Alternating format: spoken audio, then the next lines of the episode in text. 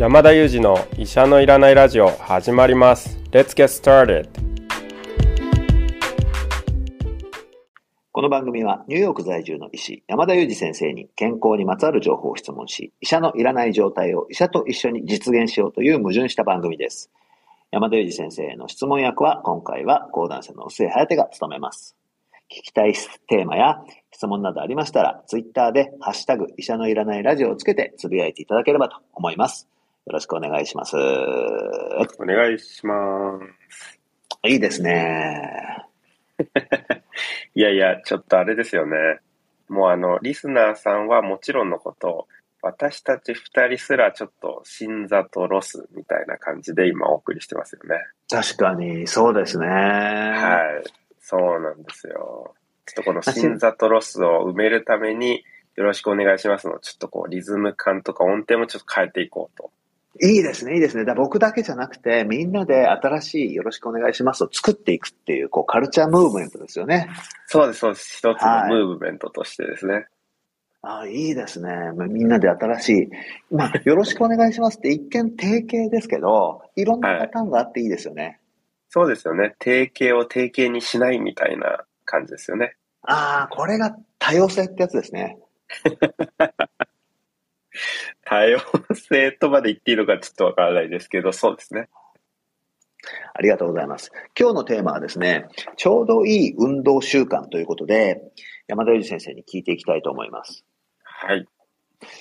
あの、二つあると思ってまして、まずあの、はい一般論として、まあ、医師として感じているちょうどいい運動習慣について教えていただけますか、はい、はい。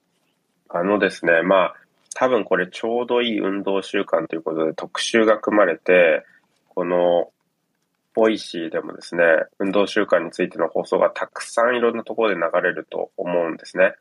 で、まあ、他の番組に喧嘩を売りたいわけでは全くないんですけど、きっとその番組の中では、これが最強の運動習慣だとか、まあ、これをやればいいみたいなお話がどんどん出てくると思うんですけども、まずですね、本当にそうなのかという気持ちでぜひ聞いていただきたいなと思っていて、まあ、あの、私はいろんなイベントでもお話ししてきましたし、本にも書いたんですけれども、その運動の研究って、なかなかこう、薬の研究と違ってですね、この運動とあの運動を平等に比べようみたいな研究をするのが非常に難しい領域なんですね。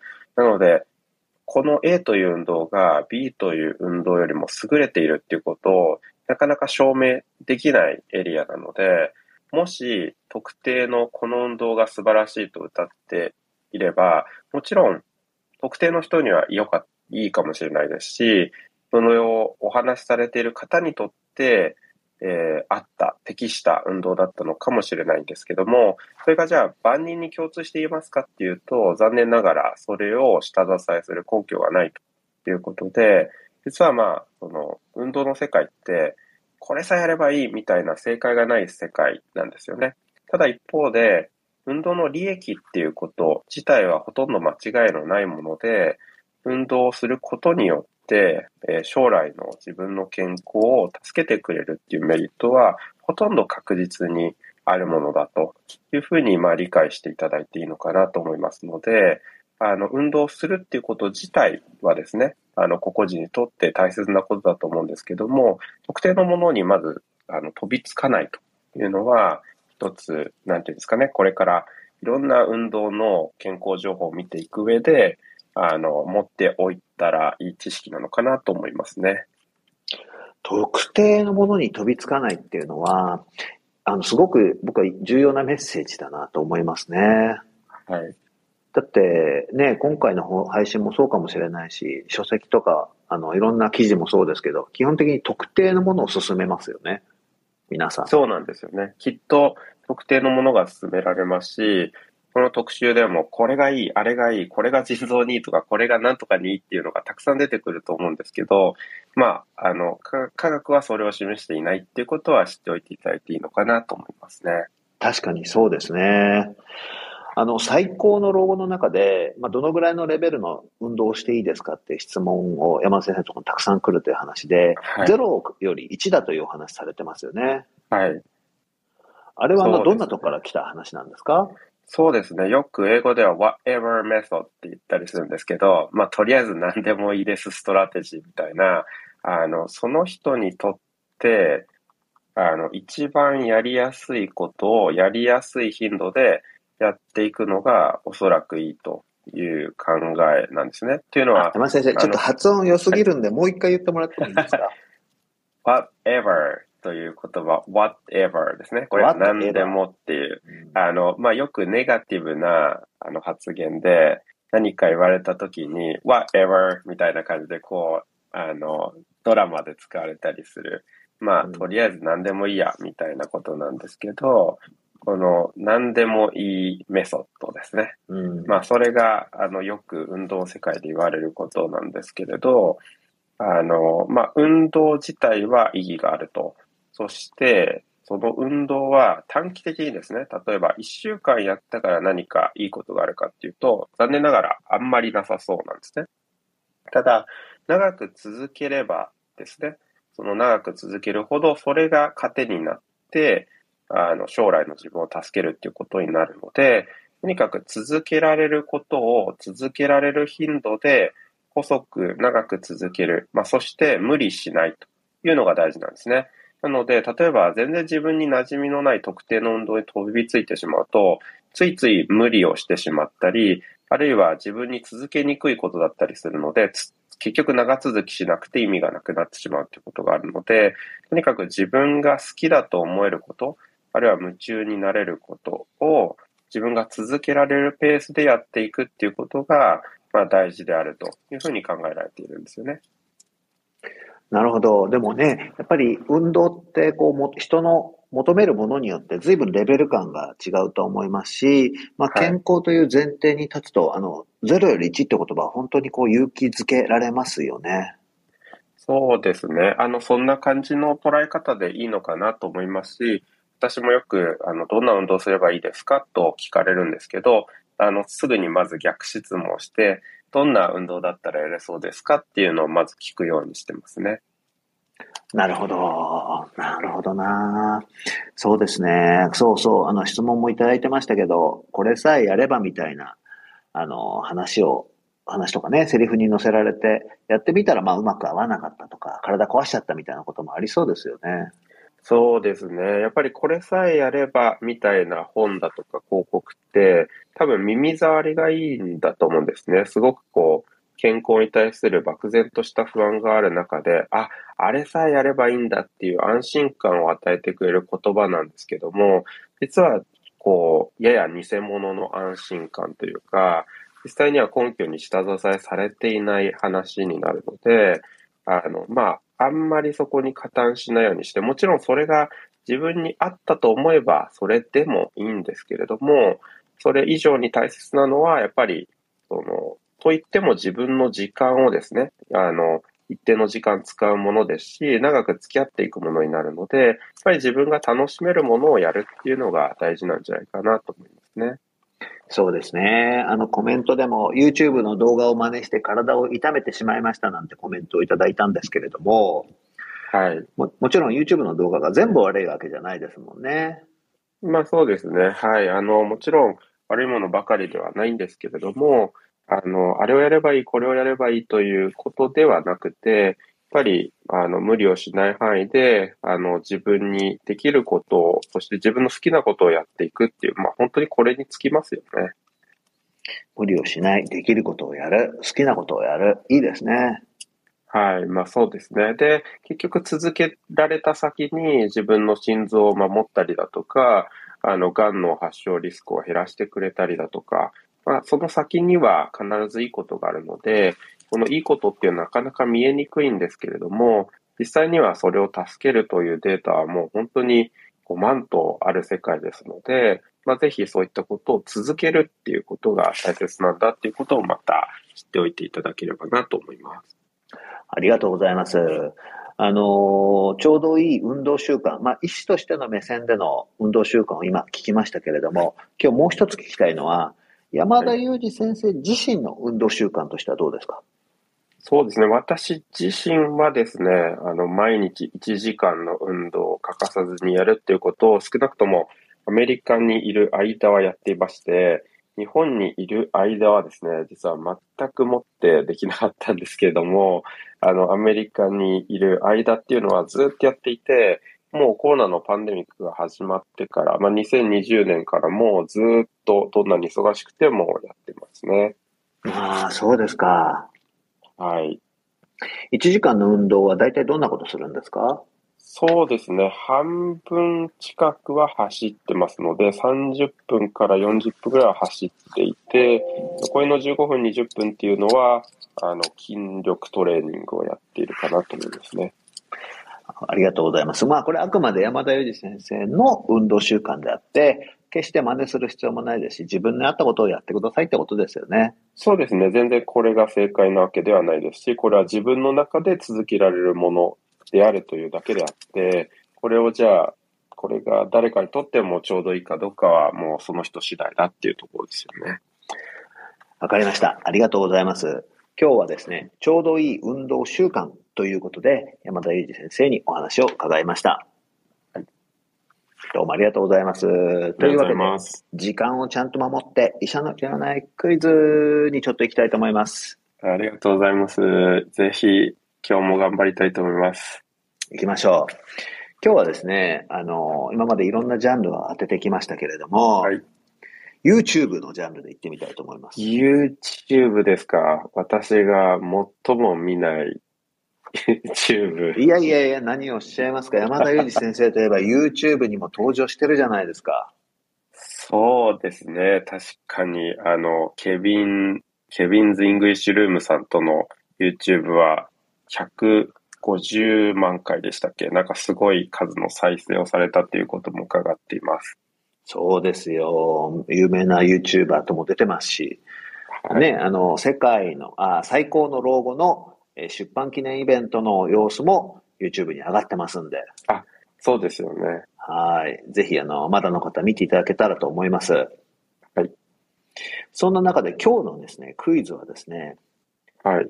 日本で一番有名な YouTuber の名前を答えてください。ほこの日本で一、そうです。日本で一番有名なっていうのは、まあ、ちょっと抽象的な言い方ですけれども、う。はい。まあ、多くの人にとっては割と共通認識なんじゃないかなと思います。あ、それはあれですか？フォロワーさんが一番多いとかそういうことなんですか？あー厳密にこの時点でフォロワー数がいくつかっていうのはちょっと私もわからないんですけれども、はい。その、ご自身の番組を始めるときにですね、ブンブンハロー YouTube という人です。何ですか？それ初耳なんですけれども。あ、これ初耳ですか？それ初耳ですね。ブンブンハロー YouTube。これ聞けば皆さんわかるんですかね？あ、これ皆さんわかってますね。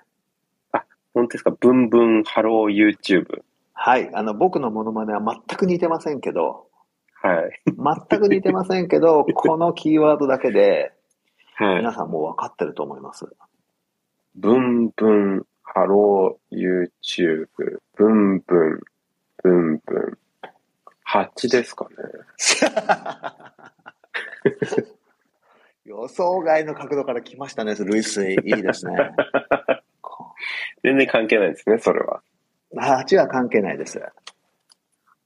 なるほど。それはあれですか？一人なのか、それともグループなんですか？この方はお一人でやってらっしゃいます。あお一人でやってらっしゃるんですね。はい。まあ、正確に、もうき、はいもう少最初の挨拶はもう少し正確に言うと、ブンブン、ハロー、YouTube、どうも、なんとかです。この、どうも、なんとかです。まあ、なんとかのところにお名前入るんですけど、ああ、そうなんですね。はい。これ全国の小中学生、真似してます。小中学生にも知られているい。やいや、もう大人も知ってますよ。大人も知っている。はい。私は何になるんですかね？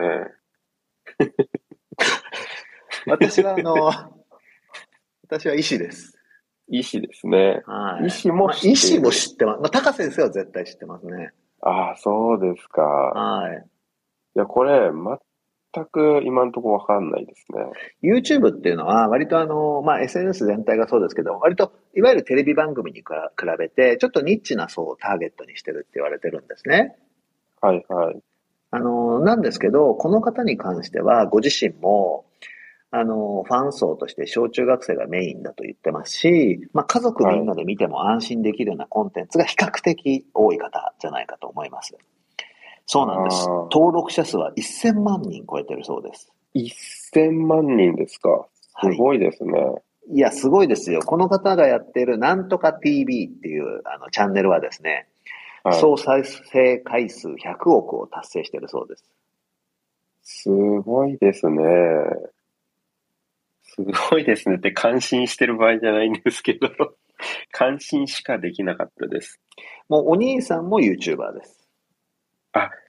そうなんですか。その方たちはあれですか。でもテレビスタートじゃなくて YouTube スタートなんですね。もうそうです。YouTube スタートで、その後まあテレビとかにも出るようになりましたね。ああ、そうなんですね。やっぱりもはいうベース YouTube というものを私開かないので、はい開かないというか、それは嘘なんですけど、あの、仕事でしか開かないので、私が見てるのって医療のご情報しか見ないんですよね。あの、チェックご情報チェックですねそうなんです。はいご情報チェックしかしてないので、はい。私の多分 YouTube を開いても、ご情報しか出てこないんですね。そういう似たものしか出てくる、多分そういう、あれになってると思うので、うんなので、それ以外のものっていうのは私の世界に出てこないんですよね。YouTube 開いたときに。なるほど。はい。もうあのコメントでですね、はい。これを知らない先生がすごいです。なんか逆に褒めていただいてありがえとうございます。キラキラ星マークついてます。星マークまで。そうか、これもしかして正解言ってもわかんないのかな？そうかもわかんないですね。いや、そうなんですよ。実際、あの、結構わからないですね。コム。コムドットさんも知らないですし。ああ、ね、タカ先生と共演したからコムドットさんの名前覚えたんですよね。そうですね。もう本当に、はい。それででは。もはい。ヒントとしては、ブンブンハロー YouTube、どうも、なんとかです。これ以外ありませんので、正解をお願いします。はい。これはもう、でも、8で攻めようと思ったんですけど、全然違うっていうことだったので、いやー、本当にわかんないです。あ、でもなんかあれですかね、宇宙から来たみたいな感じで、宇宙人的な名前をつければいいんですかね。宇宙人、宇宙人。わからなすぎる。火星人みたいな。どうですか？ブンブンハロー YouTube、どうも、火星人です。はい。これ人気出ないと思います。しょうがないですね。すかこれ、はい正解はですね、はい。ヒカキンさんです。ひ、ヒカキンさん。ヒカキンさんです。ヒカキンってカタカナで、まあ、アルファベットとかカタカナで書くんですけど、はい。まあ、後で、あの、ぜひ、ググってみてください。ひヒカキンさん。ヒカキンさんです。わかりました。今日それあれです。初めて出会ったワードです。ヒカキンさん。ヒカキン多分、ヒカキンさん多分ですね、厚生省とかと一緒に、あの、なんかこう、ワクチンの話とかそういうのもやってんじゃないですかね。ちょっと私もこれはちょっと知らないですけど。いや、でも、やられていたら僕の頭にわずかにかすってるはずなんですけど、ああ、かすりもしなかまあったのちょっと厚生省とかで、やってないかもしれないですけど、はい割ともはや存在感が多くてですね、そういうことも何かしらやっててもおかしくないような感じの方ですね。そうなんですね。じゃあ、私逆にやっぱり知らないのが奇跡みたいな感じになっちゃったわけですね。いやー、今日は山田裕二の新しい一面を引き出せたんじゃないかなと思います。そうですね。ヒカ、ヒカキンさん。ちょっとこの名前がすごい気になってきました。ヒカキンさんっていうのが。はい。ヒカキンさん、お兄さん、セイキンさんです。あ、せ、セイキンさんですか。はい。あ、ヒカキンさんどうもね、東京都と一緒にやってたみたいですね。そうなんですね。なるほど。はい東京都だと確かにわからないかもしれないですね。確かにニューヨーク州ですからね。そうですね。あとは厚生労働省まで通っていればさすがに私も知っていたような気がするんですけど。いや、そうですか。わかりました。今日もどうもありがとうございました。ありがとうございました。今回はもう、なんていうか、悔しいという感じもなくて、全くかすらなかったので、逆にすがすがしい気持ちでいっぱいです。ありがとうございました。今日も残念ながら新達さんは欠席ということで、臼井さんと二人でお届けしてきました。Thank you for listening and see you next time.